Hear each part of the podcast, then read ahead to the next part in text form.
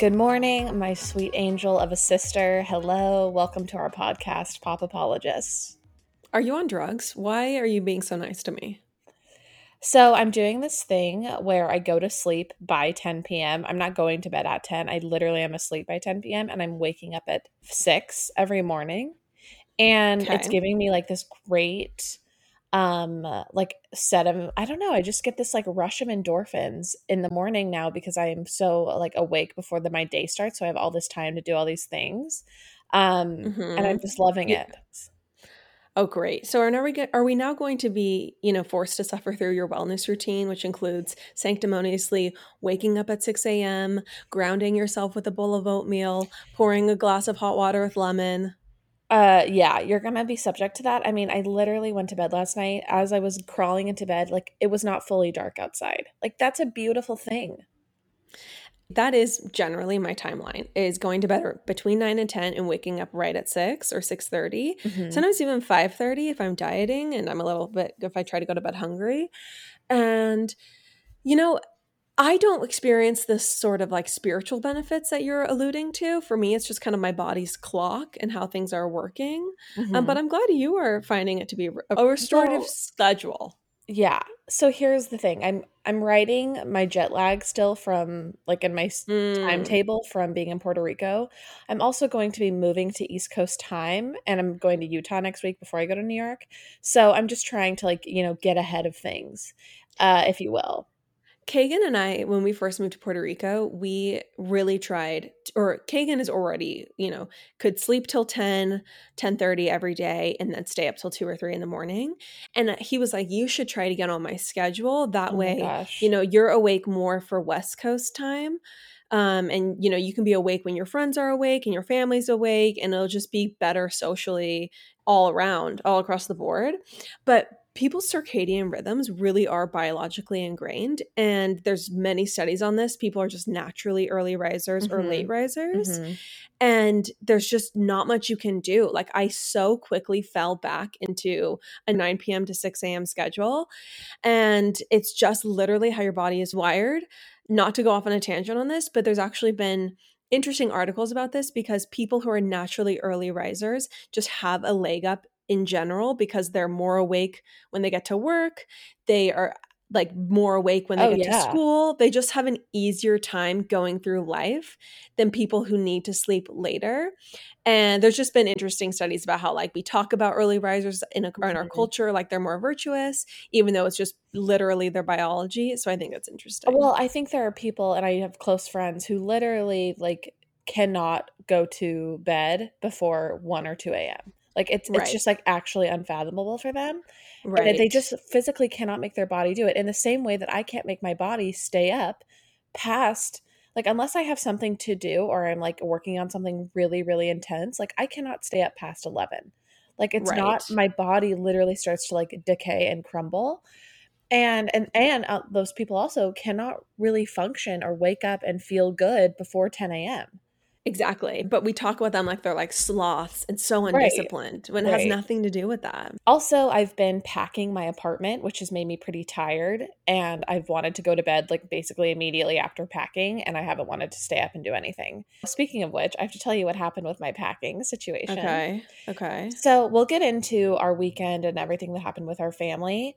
Um, mm-hmm but before I left for St. George, I so what I'm doing to move is I'm using MakeSpace, which is like this company that like basically sends you bags and then you pack all your stuff in these bags, then they bring bins and they like move you and put you in storage. Okay, that's what I'm doing. That's my plan. That's how I'm going to be, you know, putting my life in San Francisco on hold to go to New York for the summer. they put your things in storage. They put my things in storage and they give me like bags, uh, basically IKEA bags that they then put into bins to then store it. Like I don't have to do a bunch of like cardboard boxes. amazing love Yeah, it it's a great service. I've really enjoyed my time. In fact, if they want to sponsor this podcast, I would love that. they just got a free ad so i think they're probably good Yeah, if if you'd like to give me a rebate, I'd really appreciate it. Anyways, these bags are like they're the size of basically a blue IKEA bag, okay? So, before I went to St. George, I decided I'm going to get like a leg up and I'm going to pack like one or two bags full of like stuff I'm not using, okay? mm-hmm So, I pack about 3 bags and then I um I see how much stuff I have, okay? And and how much stuff really does just go into one bag.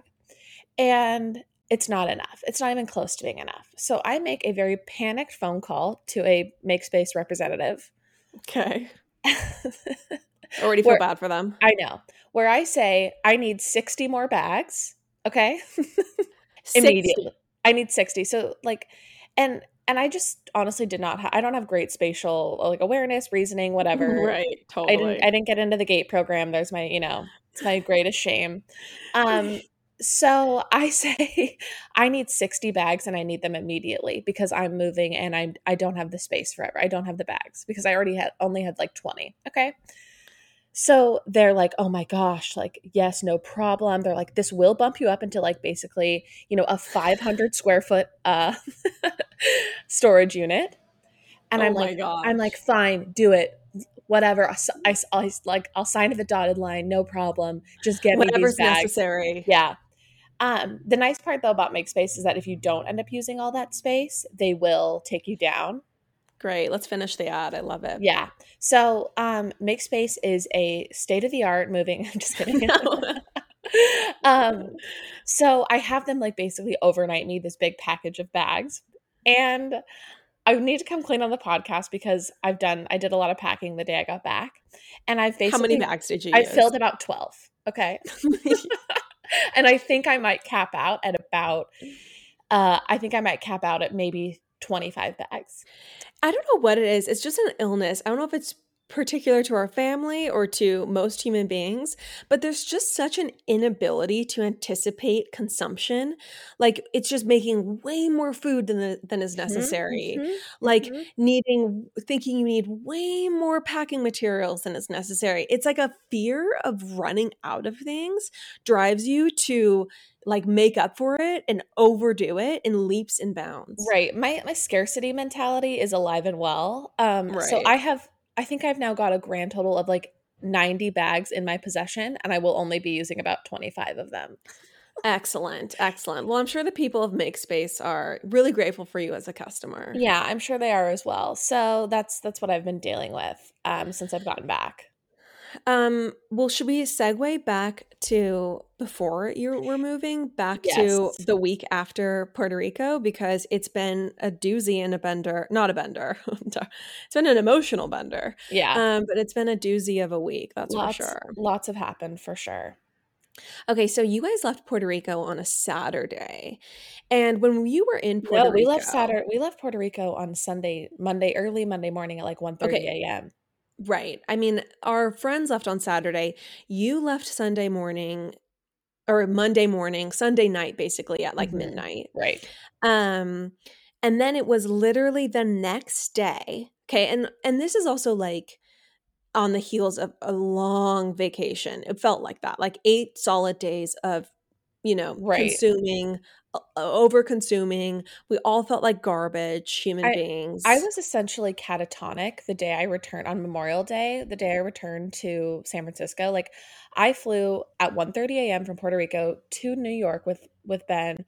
We had like a we slept for like 3 hours on the flight. Then I had a 4-hour layover. He took me to get McDonald's breakfast. I cried because I was saying goodbye for 3 weeks and it was and then I flew back to San Francisco catatonic the whole day. Like so sad. Serotonin levels completely depleted. Like I was Mhm. I was in a state. I think I called you crying as well. hmm Emotions were all over the place for you in terms of vacation being over and, you know, leaving your boyfriend for a few Yeah. weeks. The honeymoon phase, it's a hell of a drug, people. It really is. Um, Ugh, like heroin in my veins. I will say I was deeply looking forward to like a few weeks of just eating really simply and moderately and sitting in my cool, quiet, clean apartment, you know, surrounded by silence and serenity. Mhm. Um, I would say those were qualities I was looking forward to in my experience in the forthcoming weeks. Totally. Deeply. I mean, Deeply. I was ready for my body to start contracting again instead of ever expanding, binging on Mexican food for eight solid Right. days. I had been on a dead run of traveling. Like ever since I got vaccinated, I've just like, you know, fully become a jet setter. Like I, I went to Palm Springs the weekend before Puerto Rico. I then I went to Puerto Rico and then like I've just been living out of my like carry on. And I also needed to move like my entire apartment basically in the 2 weeks after Puerto Rico. So I as well was looking forward to like a little bit of routine and like getting organized and like hitting reset. Normalcy. So we got news that our grandma was not doing great as the Puerto Rico trip was, you know, ending. I would say in the last couple days. Mm-hmm. And and our grandma has, you know, been kind of up and down for about a year and a half, but generally up. Like she's been doing well, doing great, made an unexpected recovery and remission from her cancer again. And so it's been really an amazing year and a half for her, or it was. Mm-hmm. But then she started to precipitously decline. And and you know, we had made some amazing memories with her in the past year, and I felt like it had been because we knew that she, you know, wasn't going to be here forever, and that became abundantly clear, we really had made an effort to go to St. George and really make some memories with her. And we'd had some great times. And so when we got this news, I was super emotional about it. Um, but I didn't know if I was going to go all the way back to Utah to necessarily say goodbye. I just, from Puerto Rico, it's an 11 hour journey. It's three flights, you know, two layovers. It's pretty strenuous to get there.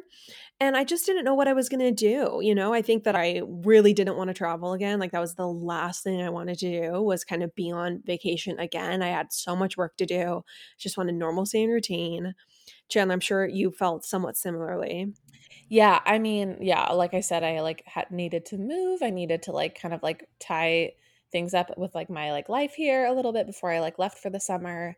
Um, also, I think what what I didn't really anticipate or like what was at play was that our grandma was like has made some miraculous like recoveries. Like we've had moments where we thought it was really touch and go, and then like she totally like turned a corner. So like there was a time Mhm. where I thought, okay, maybe this is just like a little dip, and that like she'll totally bounce back again. Right. Right. So I would say Monday, basically the day you left. Yeah, it was the day you left because you Mhm. left that morning Yeah, at 1 a.m. yeah, we got news that this was not going to be a rebound situation. And so it was kind of like it was kind of like make or break. You either gonna you're either gonna come out and say goodbye or you're not going to. And I had a very emotional FaceTime with her and chatted with her and told her how much she meant to me. And and I just wasn't sure if I was gonna also like hop on, you know, a flight from Puerto Rico to St. George and go say goodbye. Um, Chanler, what were your thoughts? as so I talked to mom in the airport, uh, in Puerto Rico before we left, and there was, like, a moment where I was like, "Do I just fly to Utah from, like, Newark?" Um, Right. but that those flights were really expensive, and that was going to be, like, kind of a crazy journey as well, so I figured, "Okay, let me just get back to the West Coast." St. George is, like, you know, it's a it is still, like, a layover flight, I have to, like, fly to Phoenix or, um Right. somewhere else to connect, but or Salt Lake. But I figured, okay, I could like get a, I could get there easier from the West Coast than from the East Coast.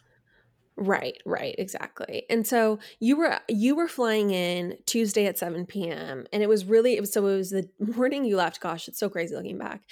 And and I just ended up making the decision like I'm going to go. And it was a chaotic decision. I Oh booked a flight, I canceled my flight, and then you know, 4 hours later I booked a new flight, the same flight hmm and made the you know the mental commitment that I was going to do it. And and honestly I made the I made the decision based out of a fear of regret you know? I didn't want to let you know I didn't want to let things that inevitably didn't matter like my own Right. feelings about you know wanting to to have control over my environment and just stupid stuff like that like leave me with lasting regret and i think that you and i are both like people very much prone to guilt especially guilt hmm when it comes to anything family related Right. Right and um, and so i wanted to anyway i just decided i'm gonna hop on a plane and i'm gonna go Yeah. I mean, I so i felt like pretty financially tapped. I was like, okay, I don't like. I just spent all this money on Puerto Rico.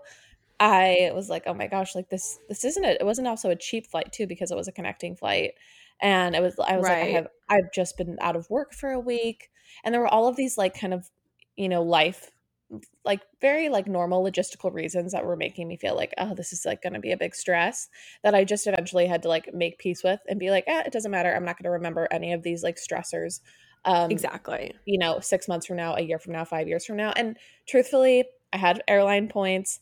I also have a like a wonderful team at work who was just like yes go like there was literally just like carte blanche like whatever you need to do, it's handled. Like I felt like mm-hmm. so lucky that like work was just like like I've have had other jobs where it's felt like a little bit more um like annoying to have these like type of family emergencies, especially a family emergency on the heels of a week long vacation. Like I just felt yeah. so guilty about it. But I like my that my job was like fantastic about it. So I just like also booked a flight in a chaotic way and um yeah, I got there on Wednesday night.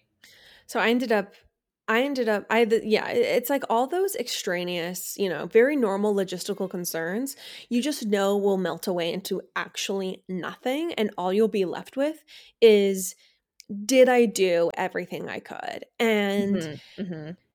and so ultimately, yeah, like I I booked the flight. I was I booked the flight for the next morning. I was at the airport by 5:30 and I was, you know, on a flight by 6:30 a.m. And so I landed in in Utah.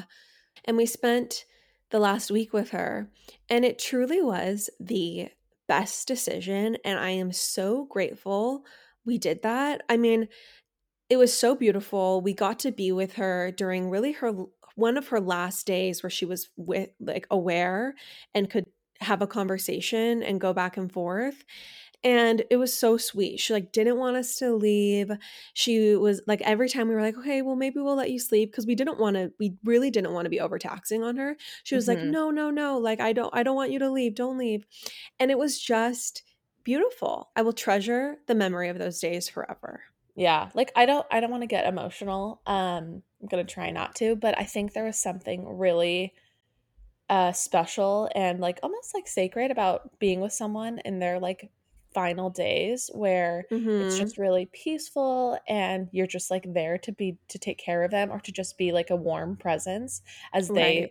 you know slip away and i felt so like lucky to have been there and like um to lay next to her and to like hold her and just make her feel like she was loved i mean the woman literally that we had to like put notes on the doors for people to stop stopping by um, she had so many people who were lo- loved her and were so moved by her. Yeah, yeah. So now I'm like, okay, I if I hadn't have gone, I really would have been like remiss. So I am mm-hmm. really happy that we were there. And also, I think just to be together as a family in these moments is really solidifying. Um, right. I just you don't want anyone else by your side. Yeah, I think that it was like so. We ended up, you know, her last couple days was just with her children, which I think we all thought was appropriate. Like, mm-hmm. you know, it wasn't, right. it really, it's an intimate thing. You don't want to crowd in that environment. Um, yeah. And so I thought it was great that she was just with her children her last few days.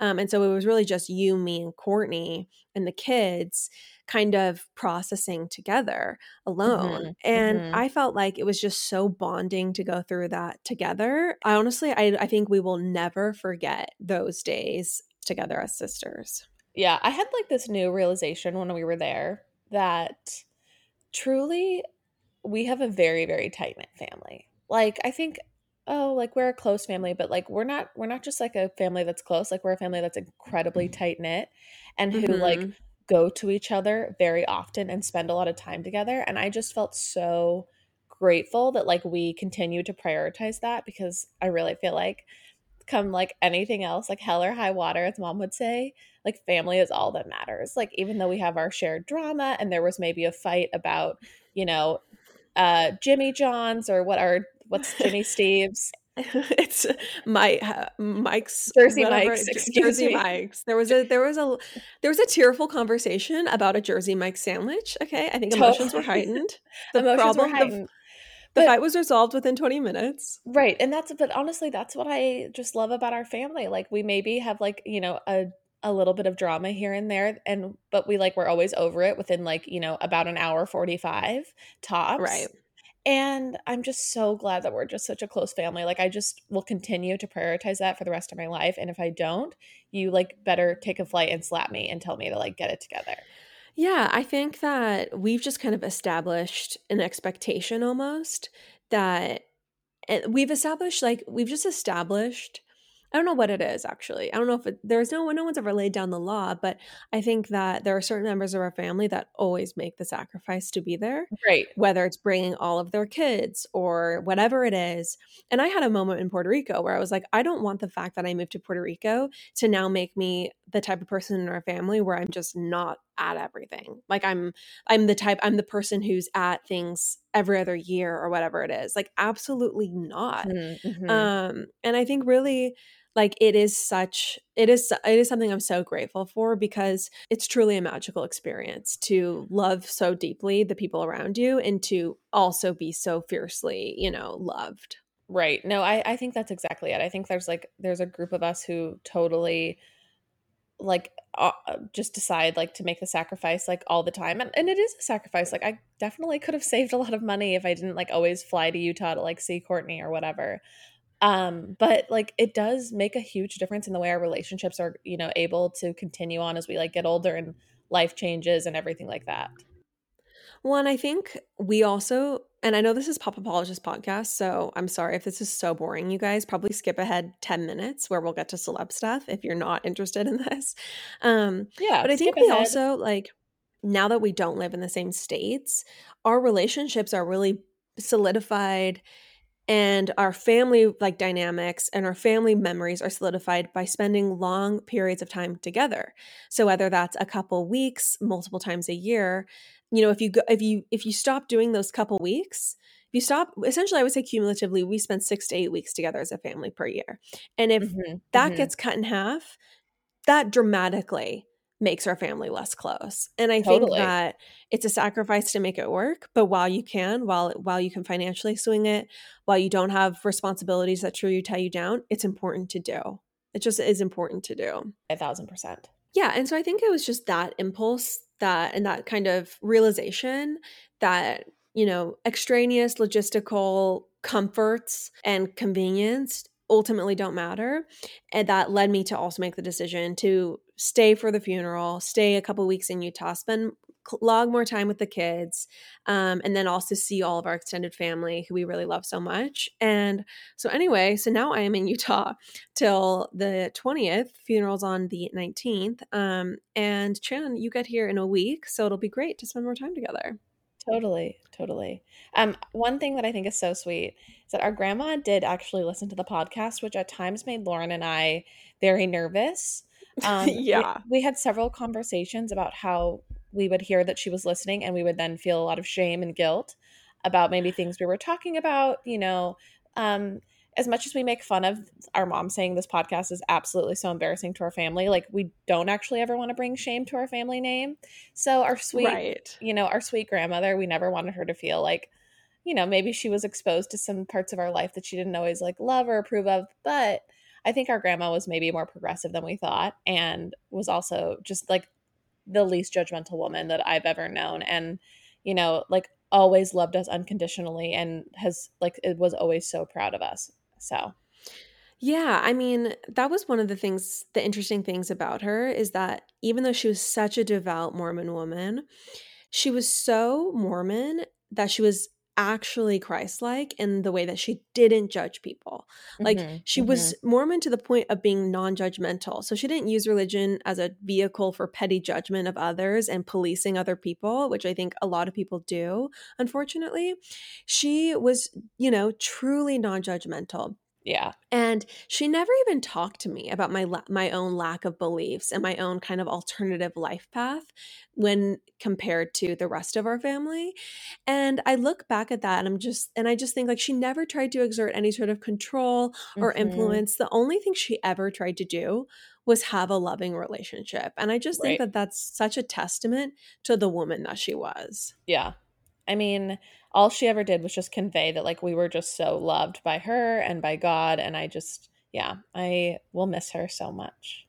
Yeah. And I think one other thing about her that I just want to say is that she when I'm when I remember her, she's just such a person who if you looked at the exterior of her life, if you looked at the brass tacks on paper, her life was extremely hard, but if you talked to her, you would have never thought she had a hard life. She was yeah. always so happy and so grateful.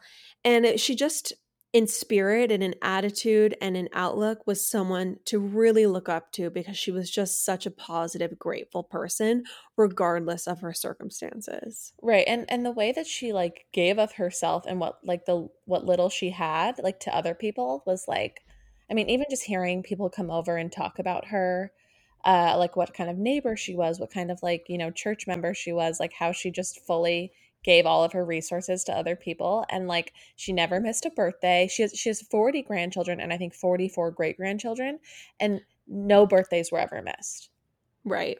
Right. Like we always got a loving card and a cute $2 bill. Like she was I, I don't understand how the woman had the energy or like the wherewithal to like keep track of everybody, but she did, and she always made all of us feel like the favorite. Like I truly believe that. Yeah, truly one of a kind, and it was just so amazing to spend time with her this past week. Yeah. Lauren, as we made our descent into New York, you know, from our beloved Guana Island trip, mm. I got excited thinking about coming home to like my more simple routine food, like my mm. Clean Simple Eats protein powder. Yeah, I feel like it's such a good staple because the protein powder, if you blend it with ice and water, you got vanilla frosty essentially, if you like the simply vanilla. If you get chocolate brownie batter, you've got a chocolate frosty. You could do the mint chocolate chip, you got a thin mint frosty, or you just dissolve it in milk or water, and that also strangely tastes really good, like chocolate milk. It's a super fast, easy, quick snack. Also, I just love that the ingredients are clean, they're grass fed. It's 20 grams of protein for 110 calories. It is just the best protein powder out there. Everyone, go to cleansimpleeats.com and use the promo code POPApologist for 10% off. That's POPApologist for 10% off. Cleansimpleeats.com, POPApologist for 10% off. Lauren, the wall behind you, it's quite barren. What's going on there? you know what? I find getting things framed to be very stressful. And so I've just never done it. I don't basically have anything framed in my home.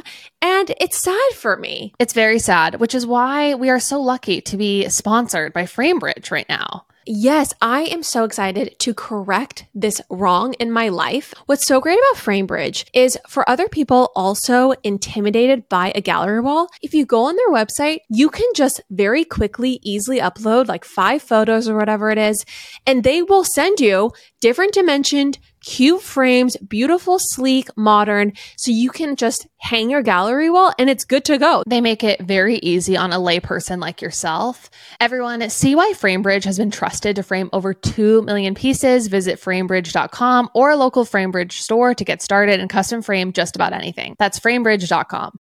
Okay, need to take a second and chat about one of our delightful sponsors, HelloFresh. HelloFresh takes so much off my plate, literally. Every week, they have over 27 recipes to choose from, from the vegetarian meals to the calorie smart choices to craft burgers to extra special gourmet options. You cannot go wrong. I've felt like a true adult as I've made stunning steak dinners for myself. Is there anything more adult, honestly, than that? Just ask my roommates, they are impressed. Another reason I love HelloFresh is because they help me cut down on food waste. You know, Earth Day is not just about the thirst traps. I try to be green and save the earth, all that good stuff. And I hate, hate, hate when I have to throw away food. And HelloFresh helps you cut out, you know, the stressful meal planning and grocery store trips. I always overbuy or think I have something that I don't, but they just figure it all out for you. There is a reason it is America's number one meal kit. As always, we have a special offer for our listeners. Go to HelloFresh.com slash 12pop and use code 12pop for 12 free meals, including free shipping. That's HelloFresh.com slash 12pop and use code 12pop for 12 free meals, including free shipping. Thanks, y'all. Um, okay, so let's move on though to some other, you know, familial news, even tied to grandmothers. Chanler, mm-hmm. can we mm-hmm. discuss the name of the new child born unto us, um, born into the world? Wow, Lilibet, Lilibet Diana. Uh, yes, born over the daughter weekend. Of, daughter of Harry and Meghan, mm-hmm, mm-hmm. Duke and Duchess of Sussex. Born in a cute little Santa Barbara hospital. Mm. Oh, probably already adorned in some sort of eyelet, you know, right. some sort of eyelet doily esque outfit. Okay, I just want your thoughts on the name. Uh, I think the name is adorable. I think it's really sweet. Uh, I think it's also interesting that um, Kate never named anything after Diana. Like that that only occurred to me after um, Meghan did. Yeah, I didn't know Kate included Diana in Princess Charlotte's name as well until I was kind of doing a little bit of research for the pod. So wait, what's she okay? So what did she include? What was what was what is uh, so it's middle name? Princess Charlotte. I know her full name includes Elizabeth Diana. Oh, interesting. Okay, so she has one of those really long, but it I never Yeah. even knew about it. It was not publicized, Right. which is interesting. Right. Yeah. Well, ok- okay. So what I think is interesting is so first of all, the vitriol, the the pure vitriol from some people regarding this name. I mean, people hate Meghan Markle with such a fury. There's one girl I follow and who posts amazing celebrity caps and commentary. But oh my gosh, it was like a multi slide attack on Meghan Markle for choosing this name and how, like, after you've just slandered this family, after you just drug them through the mud, how dare you? And I just think it's so interesting. I mean, I definitely understand. I definitely understand that perspective. Um, and I, I do think it's a little bit gratuitous on part of Harry and Meghan. Like, I think that it's such a public nod. And I think that it actually would have been a lot sweeter to have named her Lily and then, you know, wrote a private note to the Queen that basically said that this was a private nod to the name Lilibet, but that this was just that this wasn't something that they were going to like just have it be a private thing. I think the name Lilibet is a little cringe and a little corny. I think they should have just gone with Lily. And then it could have been something that was like classy and private and like a family a family thing rather than I think Lilibet Diana it's such an overt nod to her royal lineage and it just seems maybe a little bit like clout chasing if you will. So I kind of I I- get the criticism. I don't. Although I I don't think get it's- the criticism at all. I don't think it's like I don't think it's like warranted. I mean, she's a royal baby. Like, of course, she's gonna have like this full, like, brilliant name. I don't know why she has to go by Lily. Like, and like, I'm sure she's gonna go by Lily actually, but I don't know. Like, she's I don't know why her like first name has to be more casual. Like, of course, she's gonna have this like very royal like you know title. Yeah, I think it I think it all honestly, it all hinges on whether there's authentically a truly good relationship between Harry and Meghan and the Queen or not. Because Well, I think there not- is. I think there is because they like they did not slander the queen at all. Yeah, but the queen is the head of the household, uh, of the head of that family, and they slandered the family. And it all just depends on if that relationship is truly warm, truly loving, or if there's tension there. if I think if there's tension, if the relationship is in any way strained and awkward, the name is weird. And if but if the relationship is is warm, is there's no awkwardness, that this doesn't, you know, come across, then this doesn't come across as pandering and clout chasing, at least privately.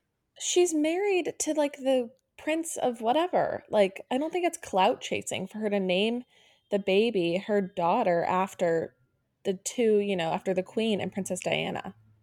I think I understand people's criticism. I don't also possess the same vitriol um, behind it. I think that it's a nuanced conversation and it really depends on the state of their relationship with the queen.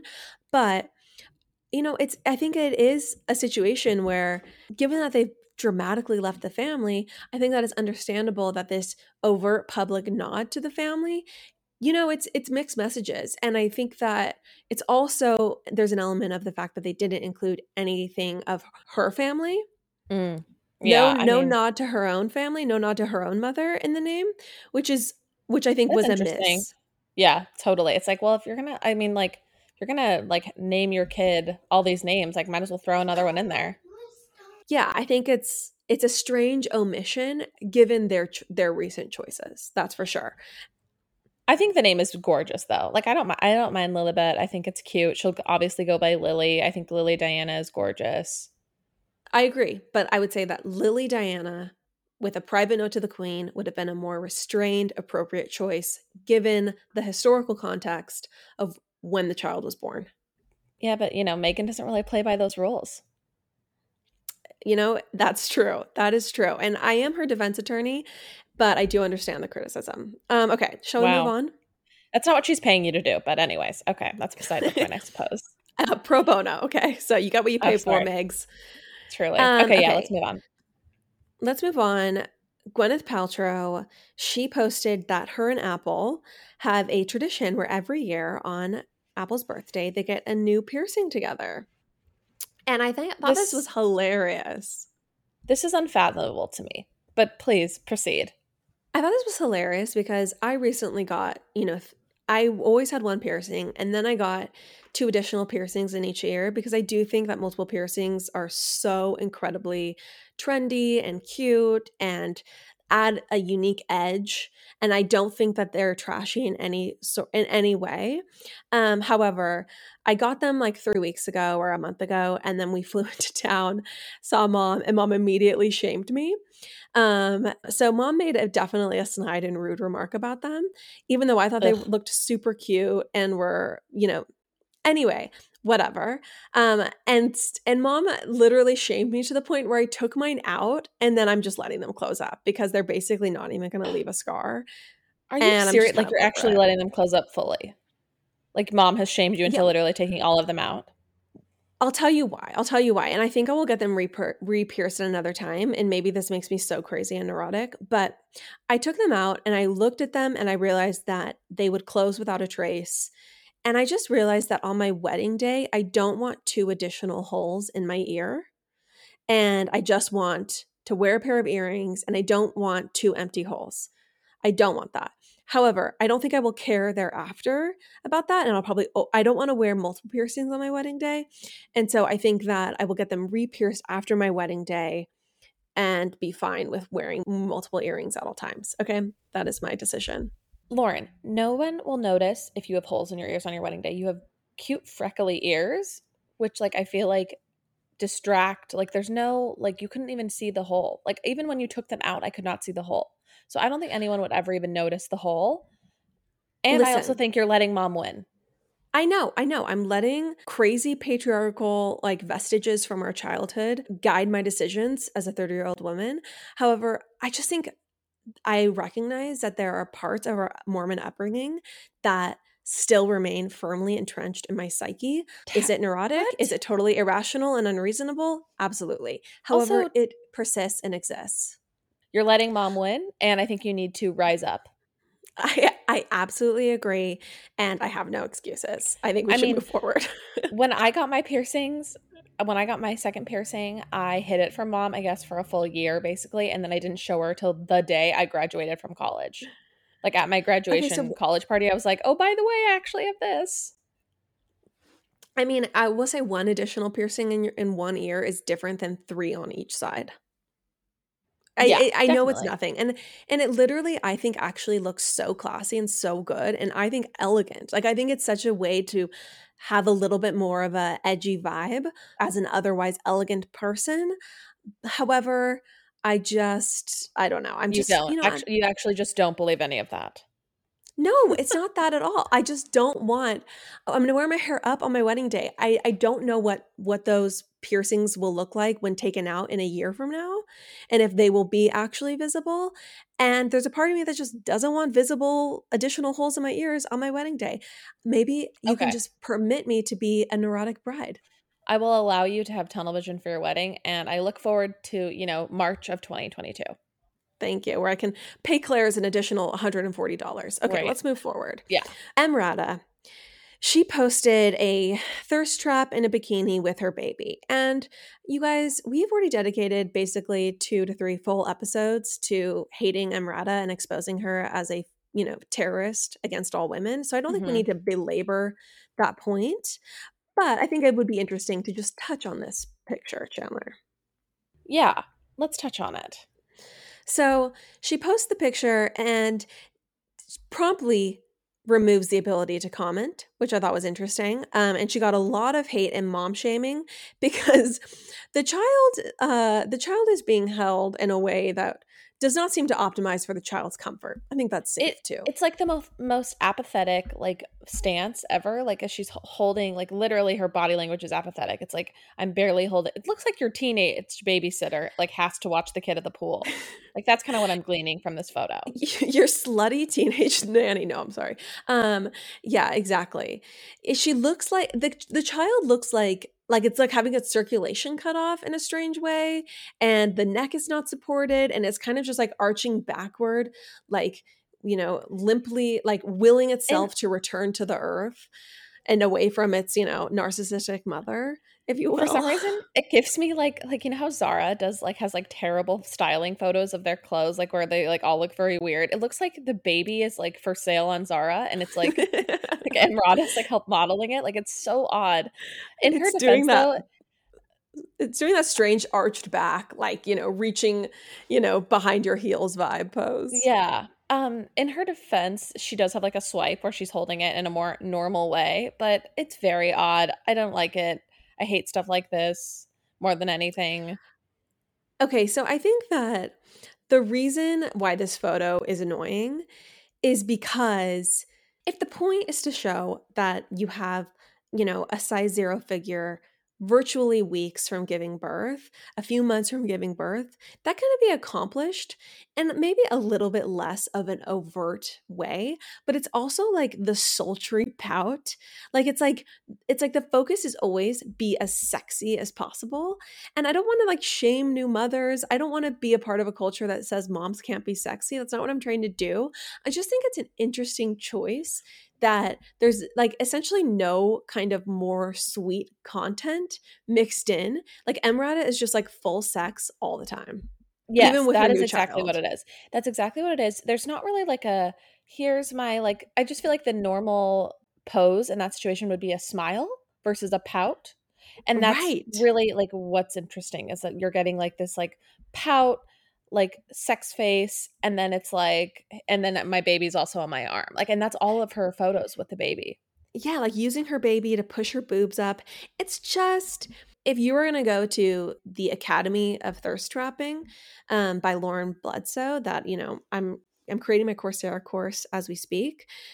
This would not be this would not be in the approved guidelines or style guide. Okay, you gotta you gotta have it be semi candid. You gotta have it be a little bit more sweet.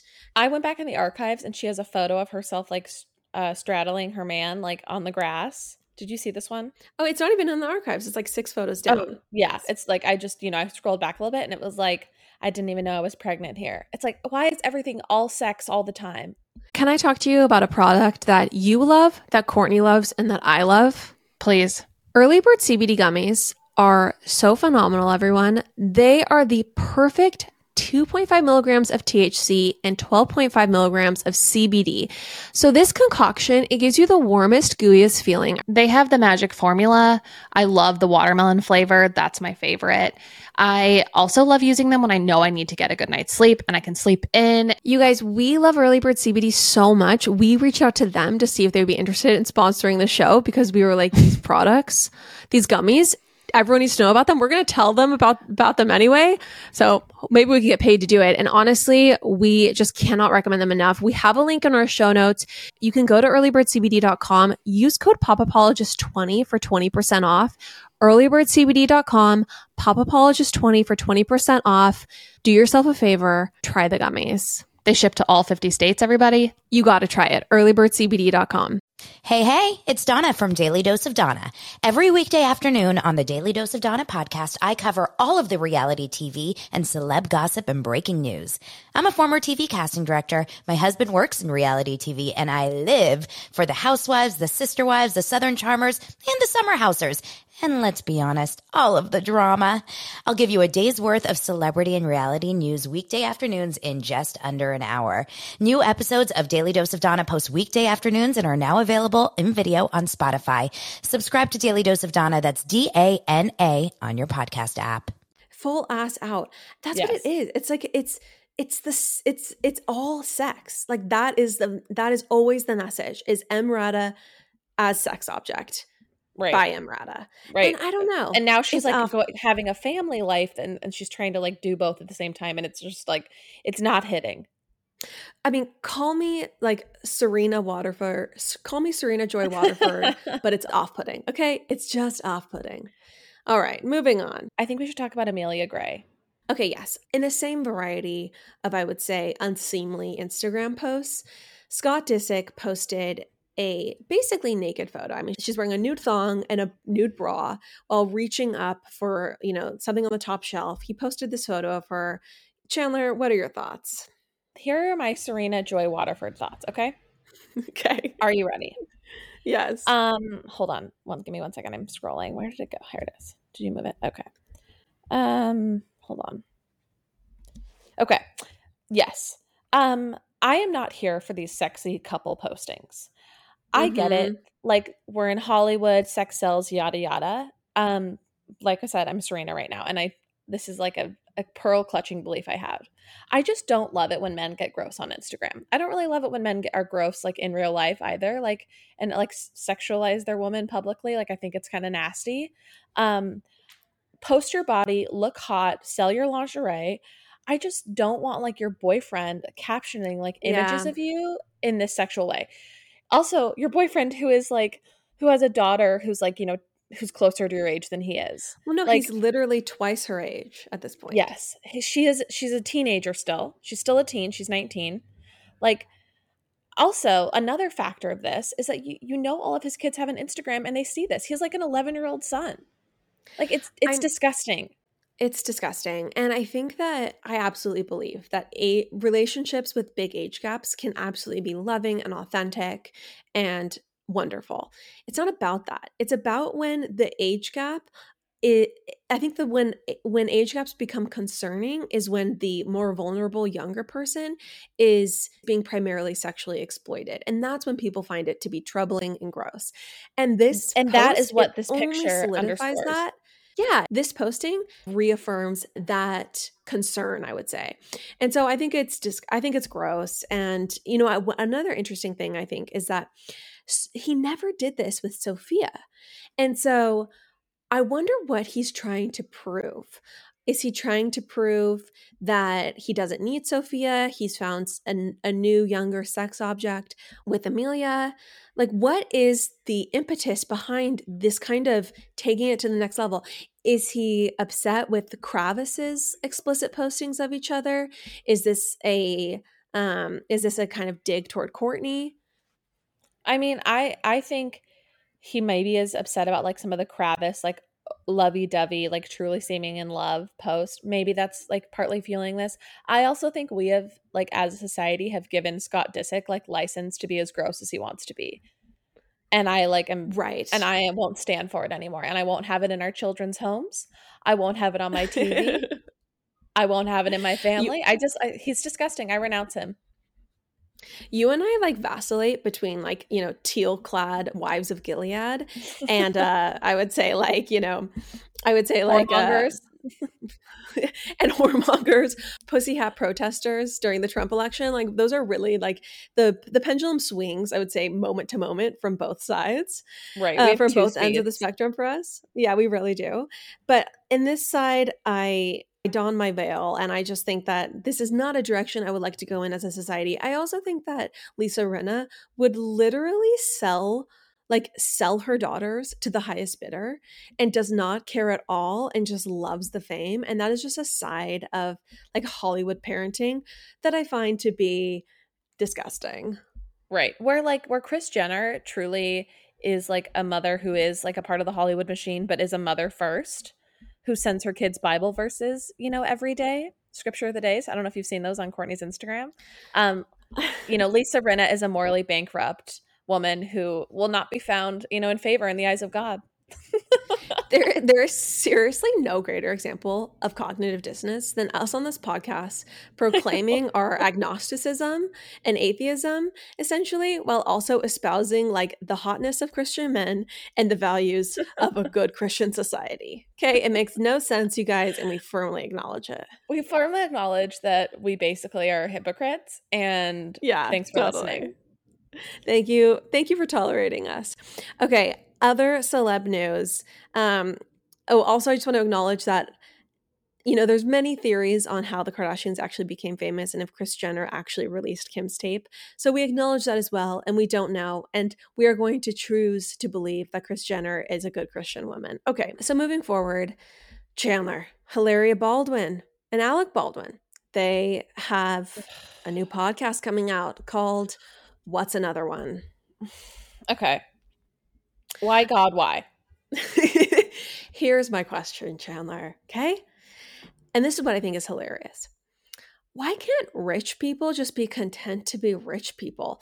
Why can't actors just be content to be wealthy, famous actors? Acting is an art.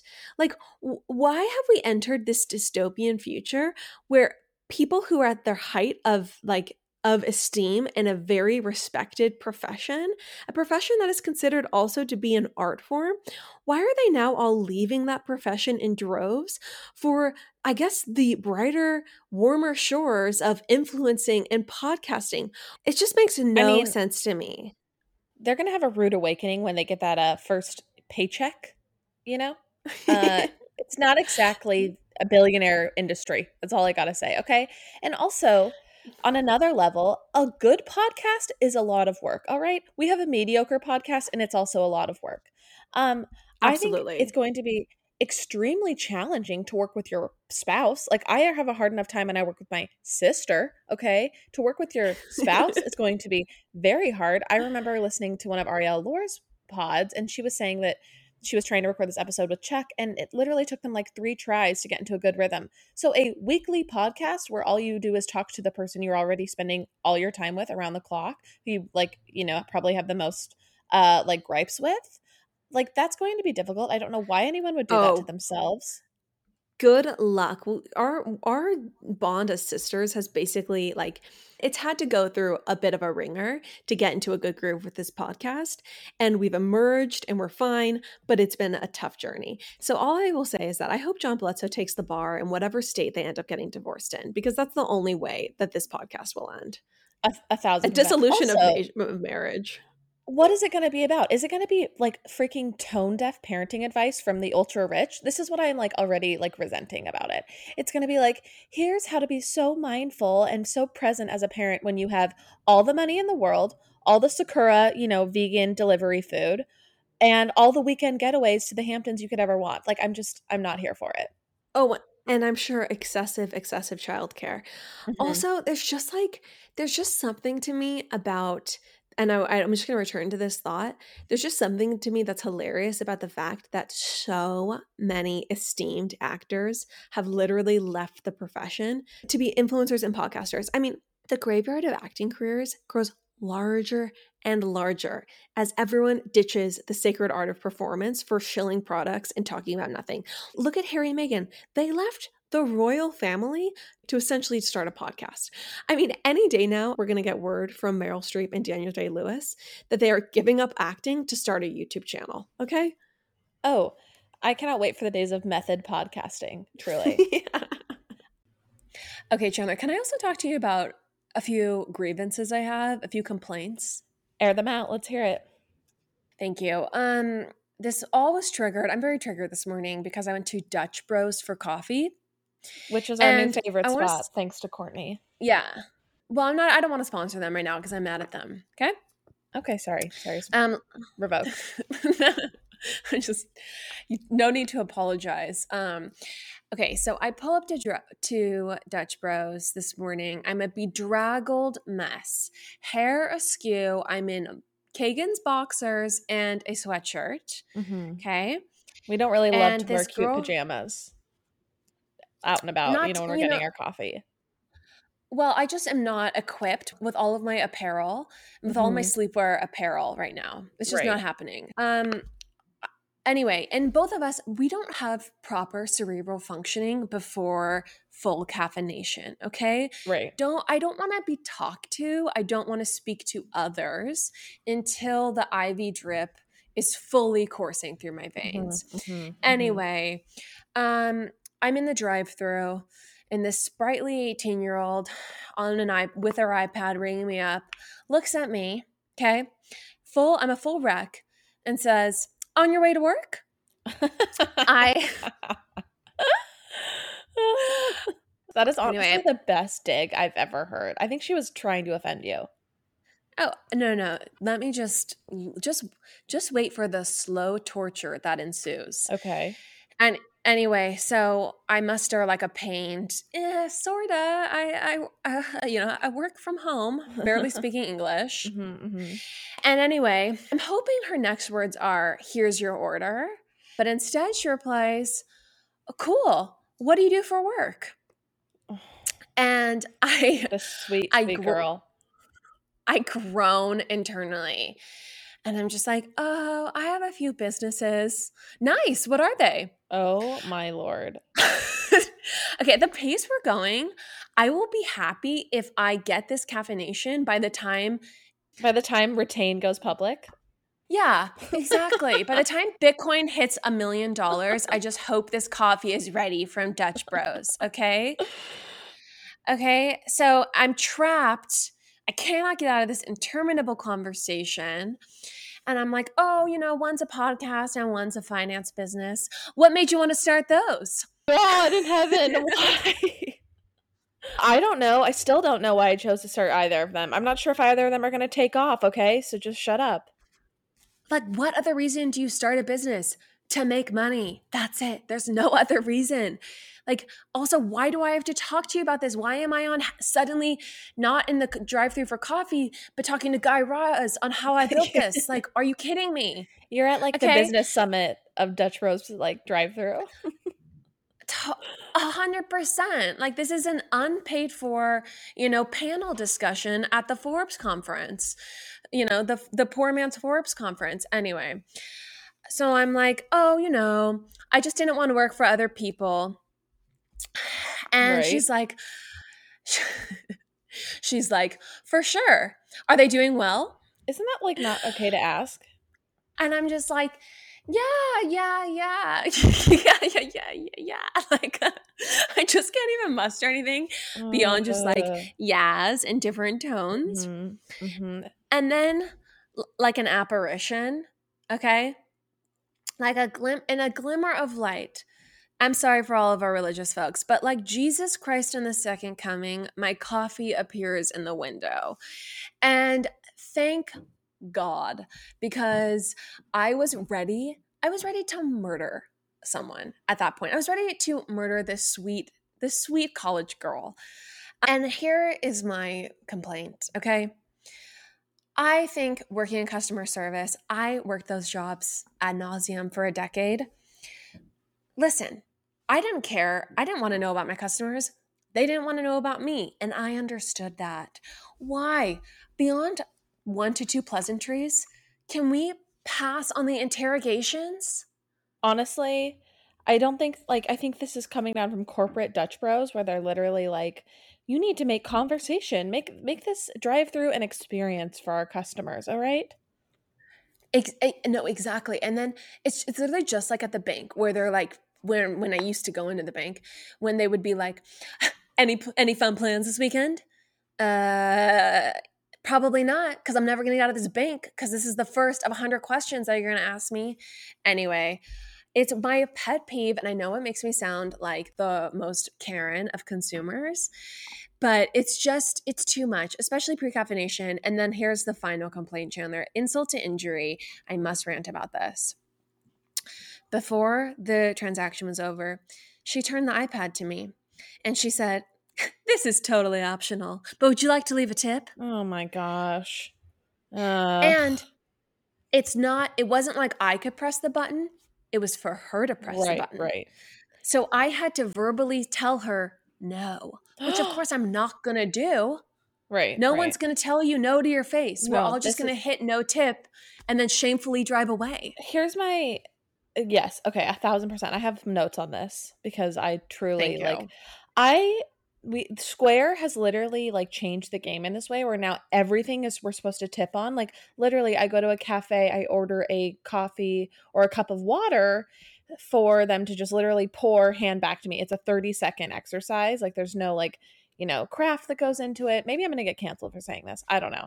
And I'm expected to tip on top of that. Every single thing I am purchasing with like a Square system, I'm expected to tip. They flip the screen around and then they watch you and i and i don't think it's fair because it's made me less of a generous person and i actually like i always tip 20% at restaurants like i do and my door dashers like ubers like everything like those types of jobs i totally feel like i should be tipping on but like this totally it's made me feel like mad at tipping and feel like i'm getting scammed um right so like what i do is i literally if i don't tip i will hit new sales so that it's not like so evident when they flip it back around I'm sorry. I just consider like Dutch Bros to the, be the McDonald's drive-through of coffees.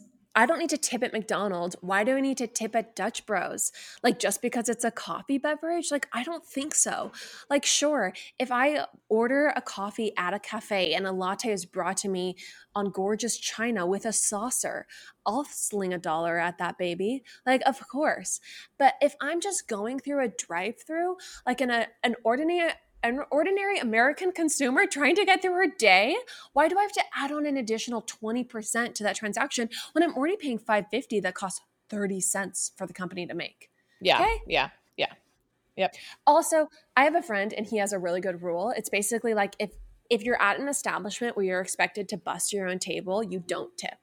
Like that's kind of like the bar. Like if that you have sense. to do everything for yourself, yeah. including get the food, clean up after yourself, then there's no tip involved. Like I was at um I was at Jersey Mike's um we were at Jersey Mike's together and there was the op- opportunity to tip and it's like this is like Subway.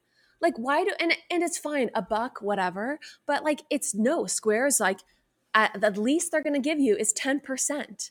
So are you going to tip $4 on your $40 order or are you going to tip nothing? You know what I mean? They don't even give you the option of like a, a buck or two. And it's just it's so much.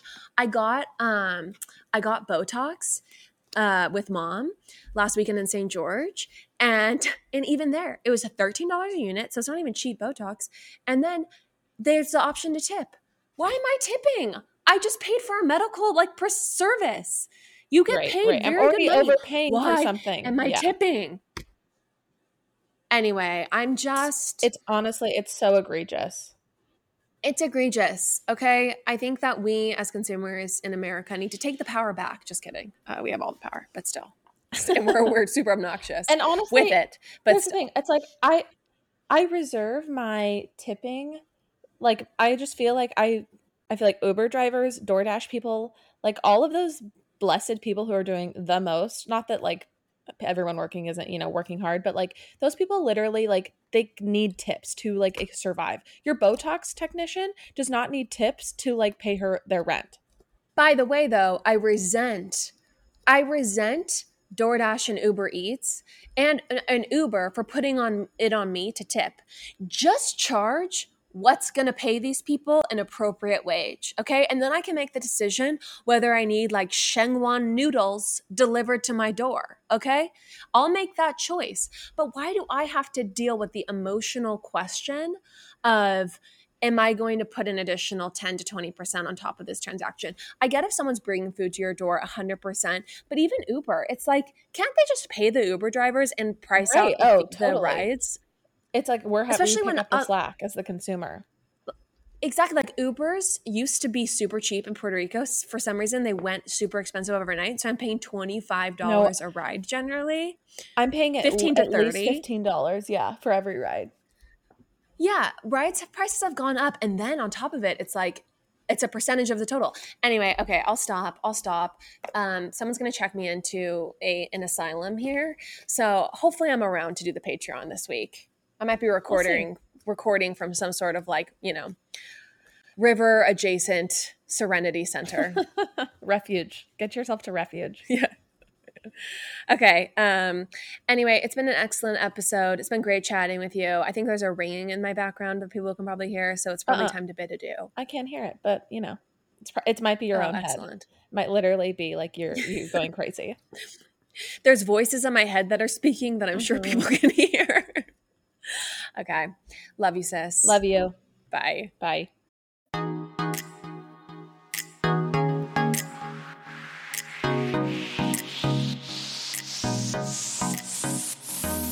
That's all for now, folks. Don't forget, give us a five star review, hit us up on Instagram at Popapologists, and we will see you next week, live every Wednesday.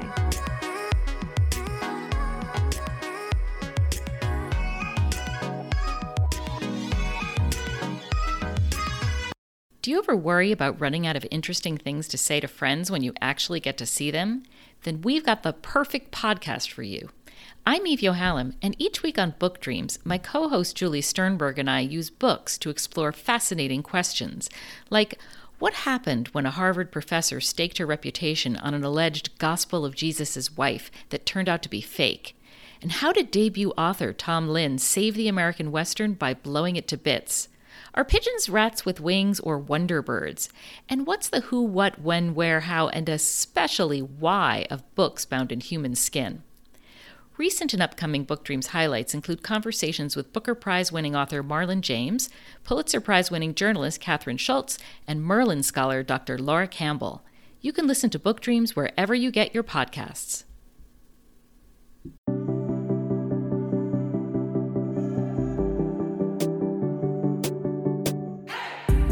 Hey everyone, I'm Emily Beerley, and I'm Jennifer Chaikin, and we're licensed marriage and family therapists, owners of the Therapy Group, and hosts of the Shrink Chicks podcast. Every week, we bring you a new episode where we dive into therapeutic topics like inner child work, dating anxiety, family dynamics, relationships, and burnout, making them more relatable and understandable, leaving the psychobabble behind.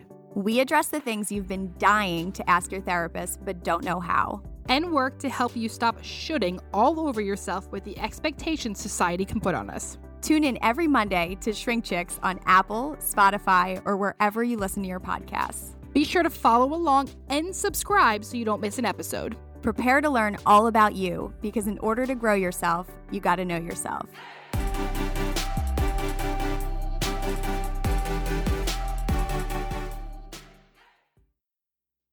Hey, hey, it's Dana from Daily Dose of Dana. Every weekday afternoon on the Daily Dose of Dana podcast, I cover all of the reality TV and celeb gossip and breaking news. I'm a former TV casting director. My husband works in reality TV and I live for the housewives, the sister wives, the southern charmers, and the summer housers and let's be honest, all of the drama. I'll give you a day's worth of celebrity and reality news weekday afternoons in just under an hour. New episodes of Daily Dose of Dana post weekday afternoons and are now available in video on Spotify. Subscribe to Daily Dose of Dana, that's D A N A, on your podcast app.